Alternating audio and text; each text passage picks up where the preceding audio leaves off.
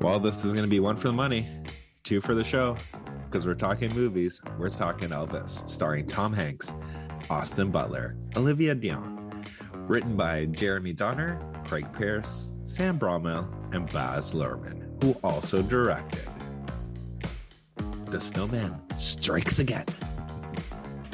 Now, I don't know nothing about music. I could see in that girl's eyes, he was a taste of forbidden fruit. She could have eaten him alive.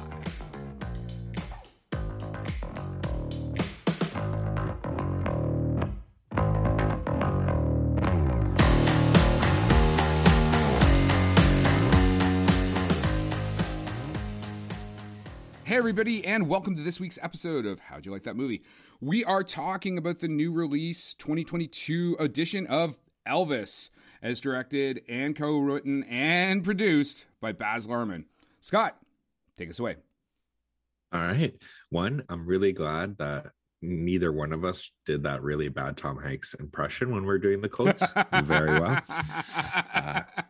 And we didn't do any and by we, I mean me, any bad Elvis singing. Sure enough. First, thank you to everyone listening to our 100th episode. Especially if you are counting our re-release of The Godfather when Chris, was too busy to talk to us, but and it was Goodfellas. We haven't even done The Godfather, so that's fucking awesome. Yeah, that was people the whole like, point. Where's the Godfather episode? It's like, oh, sorry, check's in the mail. That was the whole point. Like, I was trying to get them to go back and listen to 100 episodes. Like, where was the Godfather one? You got to tell me this stuff, man. You got to tell me this stuff. That's why we're comedy gold. That's why we're comedy gold. Well, we're at least comedy bronze. Yeah, sure enough. Or copper, whatever's worse. But in terms of this film, what's your background right now? It looks like it's like some type of like a dinosaur or something in the back there. Like, what's that big tall thing in your background? I don't even know, man. I just Googled Zoom backgrounds. You're like. Oh, yeah, I'm just, I'm live recording here from Jurassic Park. Ah! Yeah, it might be Jurassic Park. I don't know. I just did Zoom backgrounds, right? With this red thing behind me, I feel like I'm in some type of like fascist dystopian film, like V for Vendetta or something like that. I'm like speaking to the masses. Oh, but anyways, about this film, like, come on. Did you like it? I did like it. I do think. Did you like all that grinding and pelvic thrusting and like that? But also, I do think this is going to be a contender come Oscar season. Oh, okay. Let's dig into that a bit. Is it good to give me what it's going to be a contender for? Are we talking Best Picture, Best Actor, like in a leading role? Like, I think definitely in a lot of the. I think in terms of the technical side, I think it's going to get editing, because the one thing I did appreciate was how they mixed in the actual Elvis footage with Austin Butler portraying, and even sometimes with the editing when they split it to like three screens, where one it was hard to tell, like, did they kind of Forrest Gump it, where they basically create fake old footage? Is it actually Elvis? Stuff like that, right? Yeah, like I did appreciate that. So I do think it'll get nominated for the technical. Now, and I mean, and same with like stuff like production design, makeup. Mm-hmm. I mean, we'll have to see what comes out between now and the end of like December, when the cutoff for the Oscars is around like set dressing and costume design and stuff like that. Because I mean, the costumes are beautiful, but I mean, if you have a bunch of period pieces that come out, you may not make it into like, Downtown Abbey or whatever that is, right? Like, that's probably going to get nominated for some of the shit. But in terms of acting, I'm gonna say I think Austin Butler is gonna win. So we're in fucking July, and some of the big Oscar films will come out in like late December, and you're like, it's fucking done. Okay, and I'm going to tell you why. Go.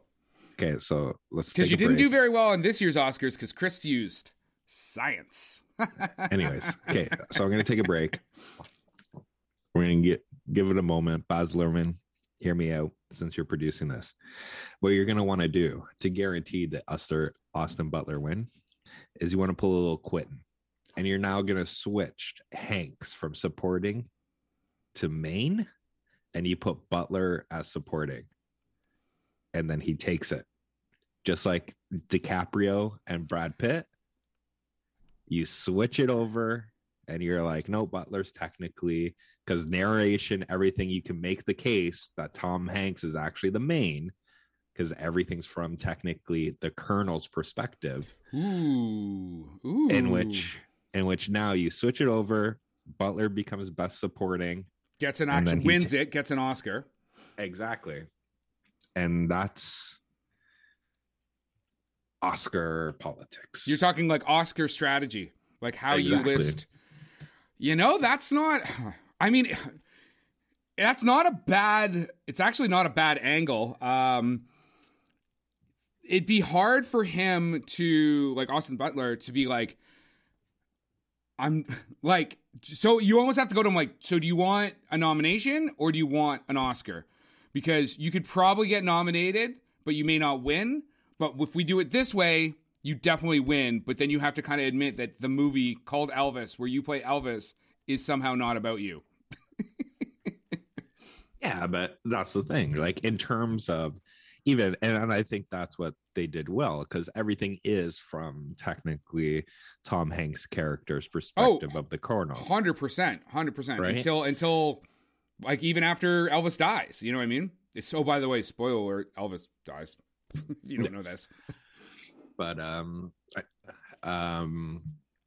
yeah, they, and I think that's how they can do it, right? And kind of win, like, because, like, I'll be honest, I don't think Tom Hanks is going to win anything for this portrayal.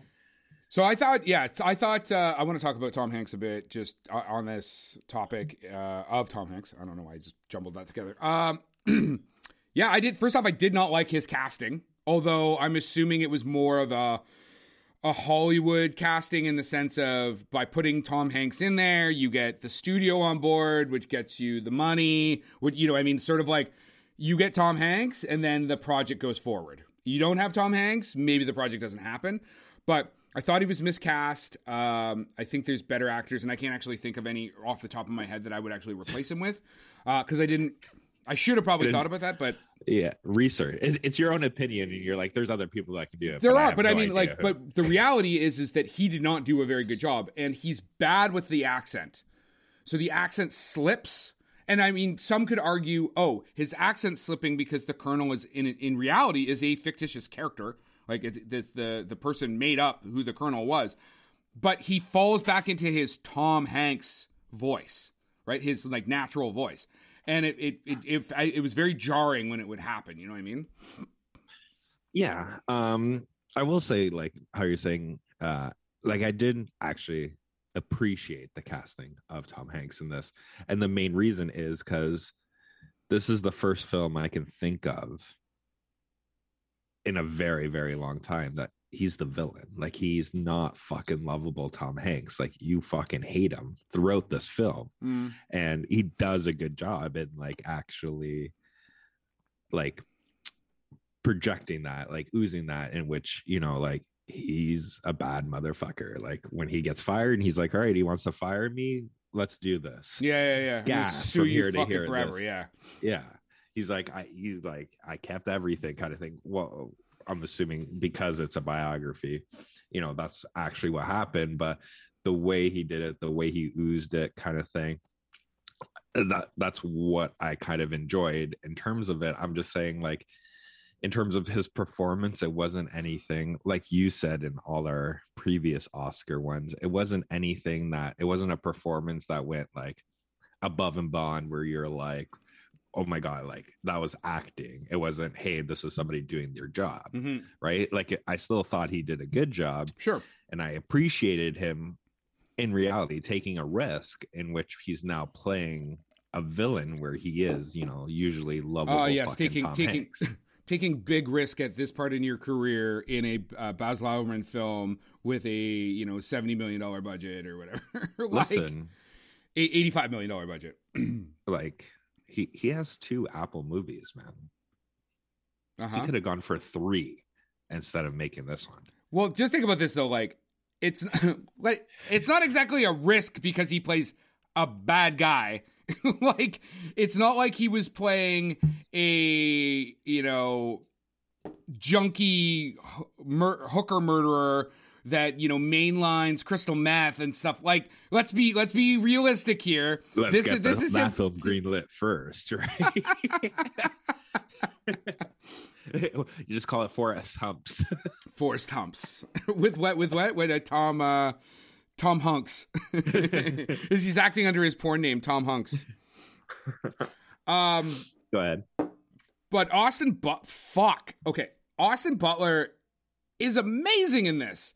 Like, amazing. And again, I'm sure there's like Elvis aficionados, and some of the criticism I saw about this film has to do with the fact that it's like it's very popcorn, candy corn. I don't know why, like candy coated, not candy corn. Fucking candy corn is awful. And it doesn't, you know, dig into the, like the nuances of who Elvis is. And this was the same thing that was leveled at Bohemian Rhapsody and a lot of biopics, right?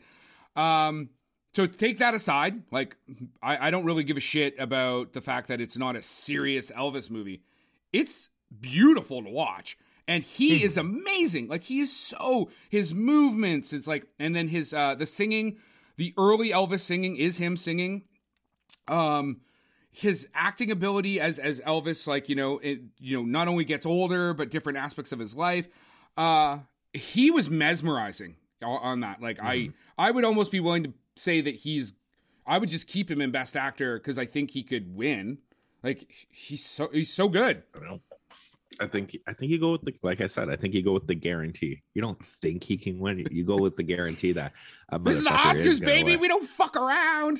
Yeah, be like, fuck it. If somebody can get a Best Oscar film because they're only in 12 minutes, and if fucking Brad Pitt can do it, and the whole fucking Once Upon a Time in Hollywood is literally following him the whole movie, and he can be Best Supporting, I say you go with that.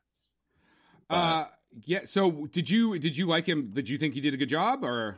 Yeah, I thought he did. I thought he did a really good job. I will say, I did make a mistake when watching this film though. Oh, because didn't you watch it in the theater? I don't know how you make a mistake. Yeah. But I got me the super large drink that by halfway through, I'm like, I really need to pee, but I'm like, I can't leave the movie. Yeah, so literally the minute the fucking credits rolled and I saw a film written, directed by Baz Luhrmann, I got up and ran. And then while I'm running to the door, I'm hearing like fucking Elvis talking and shit. I'm like, okay, so I'm missing like a mid-credit scene or something like that. I'm like, but that was my one mistake by going to this fucking long-ass movie. I should have checked to see how long it actually was before going. But I will say, there's little things that Luhrmann did in terms of the visualization and everything like that. Hold on. I want to finish talking about Austin Butler though and his casting. Like, so you liked him again? Just to backtrack here. Yeah, so you did like him cast as Elvis. I did, and I really did appreciate like when we had the conversation off topic that you had no idea what other movies this guy was in, and I had to explain it to you. And one was a Tarantino film. Like, Once Upon a Time in Hollywood. Like, yeah, he was Tex. Yeah. So I don't like, I know how he got cast, but it's crazy because his, like you said, so Once Upon a Time in Hollywood, he had a, you know, he played Tex. He's in The Dead Don't Die. He's in Kevin. And I am now going to go watch this film just because he was in the Kevin Smith film, Yoga Hosers. Yeah. Which stars Kevin Smith's daughter and, Johnny Depp's daughter, and Johnny Depp is in it, and it's part of his trilogy, like the Northern series or Northern trilogy. Yeah, the Canadian North series, yeah. But he's also going to be in the second part of Dune. So I'm like, he's done a ton of TV, but a lot of these shows, like I don't even recognize them. But so he's worked with Villeneuve, Jim Jarmusch. Well, he's about to work with Villeneuve. They haven't actually started filming yet. So he's going to work with Villeneuve. He's worked with Jarmusch. And he's worked with Tarantino and Baz Luhrmann. I'm like, are you fuck? like, how does this shit fucking happen? And it looks like it was Denzel Washington. Are you saying he's now going to be your new Timothée Chalamet? And what, you're like, fuck this guy? No, because this guy has fucking range, and Timothée Chalamet or Chalamet or whatever the fuck his name is sort of like, who's that other guy I don't like? Oh, Jesse Plemons. Fucking same fucking face, no range, cast and everything, people going crazy, and it's like, I don't know what you guys are going crazy about. But it was, so these were the people that were actually also up for the part of Elvis. Ansel Elgort, go ahead. Can I just say one thing? Yep. The views just expressed are Chris and Chris alone's. Scott has nothing against Timothée Chalamet or Jim Plemons. Please address your hate mail to Chris. Okay, continue. So we got Ansel Elgort, Miles Teller, Aaron Taylor Johnson, and Harry Styles. Those were people that were like in the role running for Elvis. And Luhrmann actually was Butler was recommended by Denzel Washington to Luhrmann, and he basically kind of, you know, locked himself down after just one of his audition tapes of him singing Unchained Melody. Like, so that's crazy. Like, I can't see Miles Teller in this role. Maybe it's because now I've seen. Then he Austin. Wouldn't have been he wouldn't have been Rooster if he was. This is true. He was in this role. So yeah, you were going to talk about Baz Luhrmann's, like, you know, editing, cinematography, the aesthetic of it. Yeah, like some of the choices he made, I really appreciate. One was obviously at the beginning of the film, you see, like, when he's doing like this, I don't know how to explain it, but like it's fucking Luhrmann. Like, it's like when I see it, I think of him, but it's like when the camera movement's like really fast and it's like moving like into one like piece of set to another kind of thing, that kind of like, and it's like almost like highlight. A carousel, like it's spinning around, like boom boom boom. And I every time I see it I think of him, but it's like technically Birth of Elvis. You see his birth certificate, his middle name has 1A, and then you made sure at the end of the film to highlight when it's the gravestone, his middle name has 2 A's, which kind of addresses that whole conspiracy that it's not really Elvis never really died kind of thing. Yeah. Like, it's like a little nod on that, and I thought it was super interesting.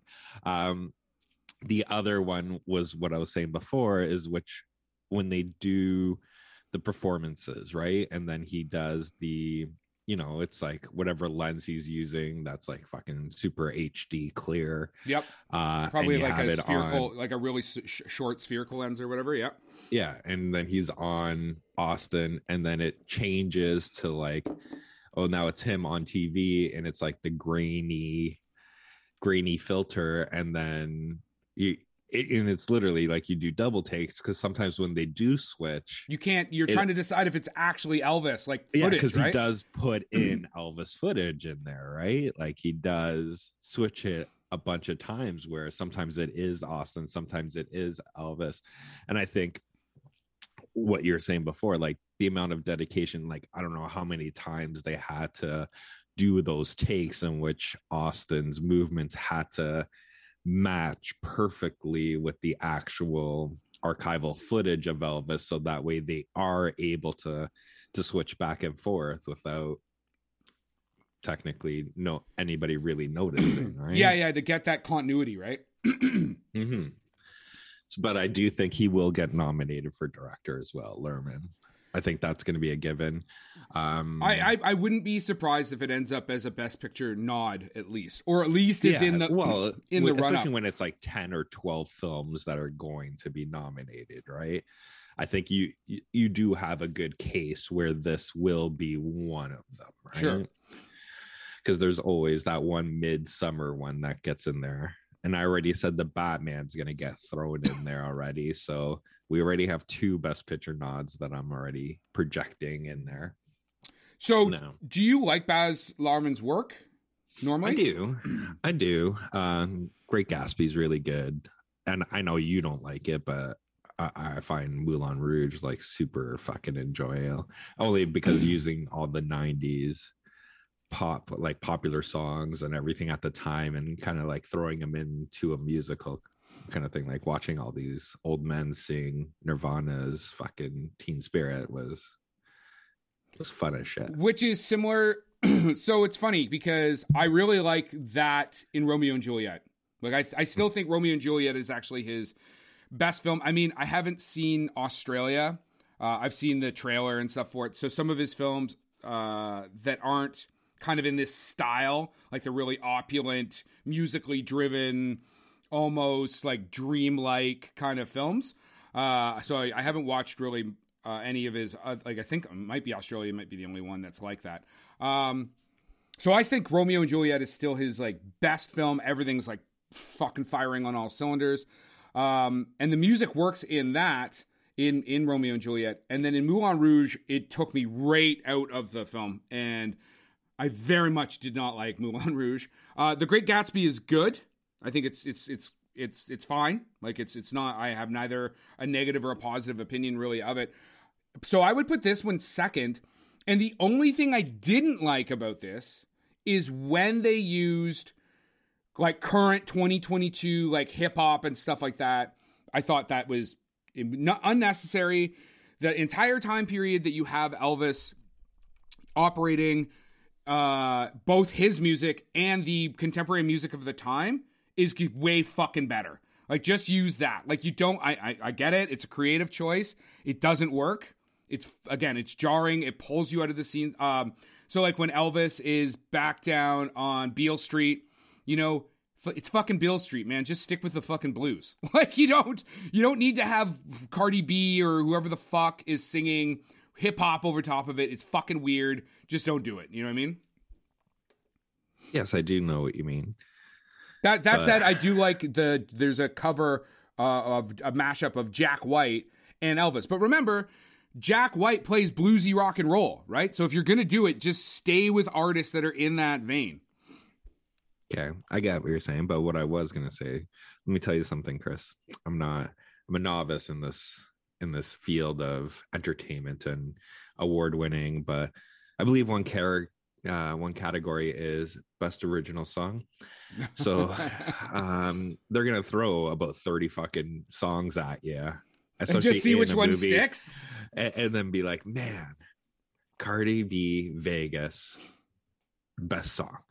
Right? Yeah. Like, they got to throw shit in there because something, you know, a producer likes that I hear about all the time is, you know, being on a film that wins a lot of awards or gets nominated, right?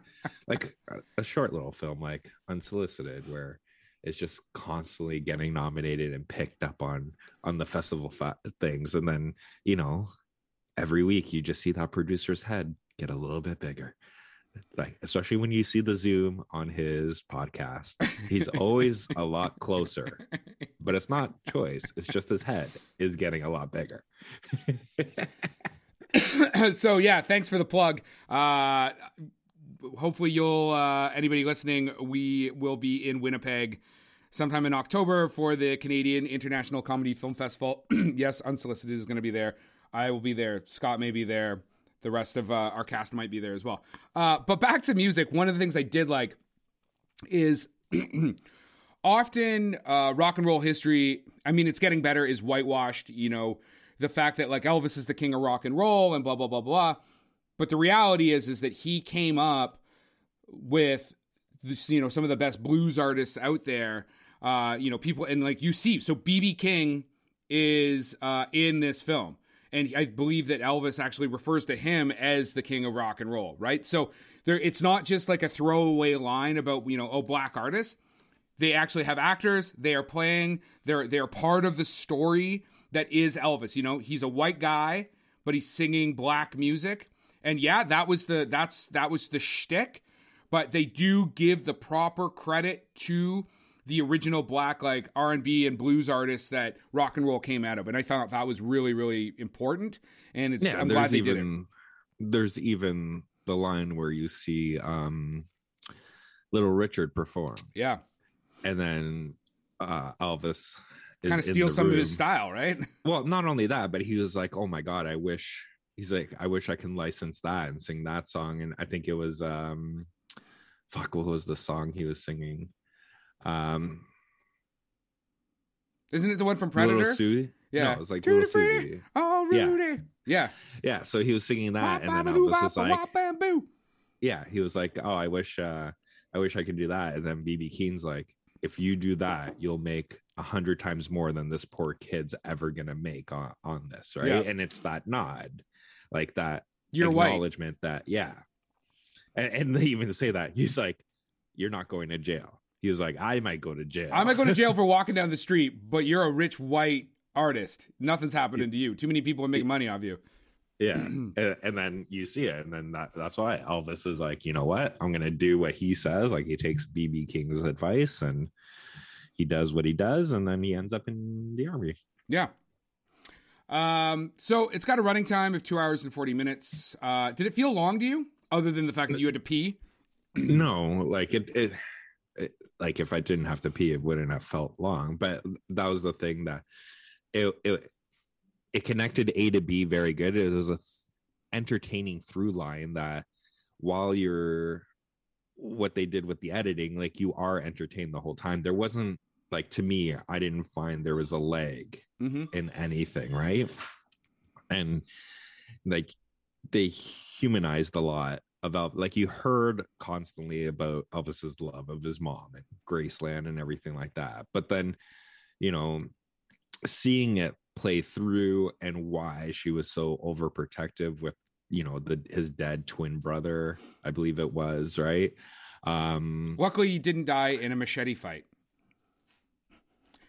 What? I just rewatched Walk Hard. He kills his brother in a machete fight. Like, why? Because Walk Hard, and specifically, is them making fun of biopics, specifically music biopics, right? You know, yes, the same thing. Johnny Cash, his brother dies when he's young, and Elvis's brother dies. Well, I mean, I don't know if he even really was born, but his twin dies. You know what I mean? So, anyway, sorry, fucking tried to be witty there, and you didn't help me there. So keep going. You're talking about fucking, like, prenatal death, like how is that even a joke? Like, that's a Halloween episode joke. and on our Halloween episode, remember, we're going to be doing our Hot Ghouls of Halloween special, so you'll want to pay attention to when those episodes come out. Yeah, keep going, Scott. Yeah, nice pre-plug for 4 months from now. But yeah, it was entertaining a lot. I do recommend this film, not only if you're a Luhrmann fan, musical fan, or even a biopic fan. I think if you're just into entertainment, this film is going to entertain you 100%. And I think it is a film that can be rewatched multiple times. Do you think it's going to translate to the small screen? Like, if you were watching this on your laptop. No, I get what you're saying, but that is kind of like Luhrmann, none of his films, all of his films that I have watched have all been the big screen, right? And I don't really watch him much on TV or anything like that. Even if I'm entered, like Great Gatsby, I think I've only watched once on TV when it was on. But yeah, even Moulin Rouge, I don't revisit very often because, yeah, like I think the way he films, and he's one of these directors that, like, not only the projection of the screen, but how the sound in a theater, like, it's perfectly mixed for a theater. Yeah. Right. So, but you know, if you're a big Hollywood director and you have 100-inch screen with booming sound, surround sound, I think you can watch it at home. Yes. Or you're Quentin Tarantino and you own a movie theater. Yeah, you can be like, fuck it, I feel like watching Elvis right now. But question for you before we finish here, how does, like, in terms of just musical biopics, where would you put this one? I mean, it's very good. It's very, and I would agree with you, it's hyper entertaining. So, like, if you're not looking for, like, deep dive into, like, Elvis the man. Actually, I'm gonna use my quote and then I'll answer this. So Allison Gilmore from the Winnipeg Free Press. Can. Yes, Can. Opulent and over the top, dazzling and dizzy. This new Baz Luhrmann biopop Fantasia never takes us closer to Elvis the man, but wow, it sure understands Elvis the spectacle. Exactly. Hyper entertaining. It's got a decent amount of music in it. I mean, some biopics will put more like actual music, like, Ray, you actually see him play like an entire song and stuff. You can go back and see there's The Doors, Val Kilmer playing Jim Morrison was also very, very good. I don't know, man. It's good. It's very, very good. I probably don't have enough experience with musical biopics. I don't know. Compare it. This or Bohemian Rhapsody. I would take this over Bohemian Rhapsody. Yeah, I agree. This would be in a top five for me. Top five out of four movies or something? Or what? Yeah, no, top five. In terms of musical biopics, I would put this one up there. My number one to this day is still La Bamba with fucking Lou Diamond Phillips. Oh, La Bamba. I was like, what's La Bamba? La Bamba. La Bamba. I said La Bamba. La Bamba. Yeah, with Lou Diamond Phillips. Yeah. That actually might be number one or number two. Like I said, I really like Jim Morrison, like the Val Kilmer in The Doors. I forgot about La Bamba. Okay. Anyway, so it's got you didn't do any more talking. So it's made so far. It's made $85 million. It's made $75 million against an $85 million budget. It is in first place right now. It finally knocked Top Gun Maverick out of the first place spot. So that's impressive. It's also impressive that Top Gun Maverick was in first place for 30 days straight. 78% from the critics, 94% from the audience. Director of photography is Mandy Walker. So she worked with Baz on Australia. She also did Red Riding Hood, the live action Milan, and Hidden Figures. And then he works with two editors on this film, Matt Villa and co-editor. And he has a co-editor, which I, for some reason, didn't put in my notes. So we're not even going to talk about editing. But both his fucking editors worked on The Great Gatsby. And then his co-editor worked on The Get Down TV show, which I forgot was Baz Luhrmann, which again was a fucking weird show. And it's unfortunate because I think the origin stories of hip hop deserved better than they got with what Baz Luhrmann did. He actually, I think that was one of his biggest fall down failures is The Get Down. So Baz, get out of The Get Down. Yeah, I'll say I've never watched The Get Down at all, so I cannot comment on it. But let's just go back to that. It's Jonathan Redman. Jonathan Redman is his co-editor. That's some good IMDb searching right there while you're mumbling about fucking The Get Down. I loved it. I was even trying to buy some time. I've never watched it. But that was good. I think we should just end it there. Yeah. Let's do it. And that is our wrap for the day. Please like and subscribe to this podcast. Tell your friends. If you want to get a hold of us, reach us at the www.howdyoulikethatmovie.com.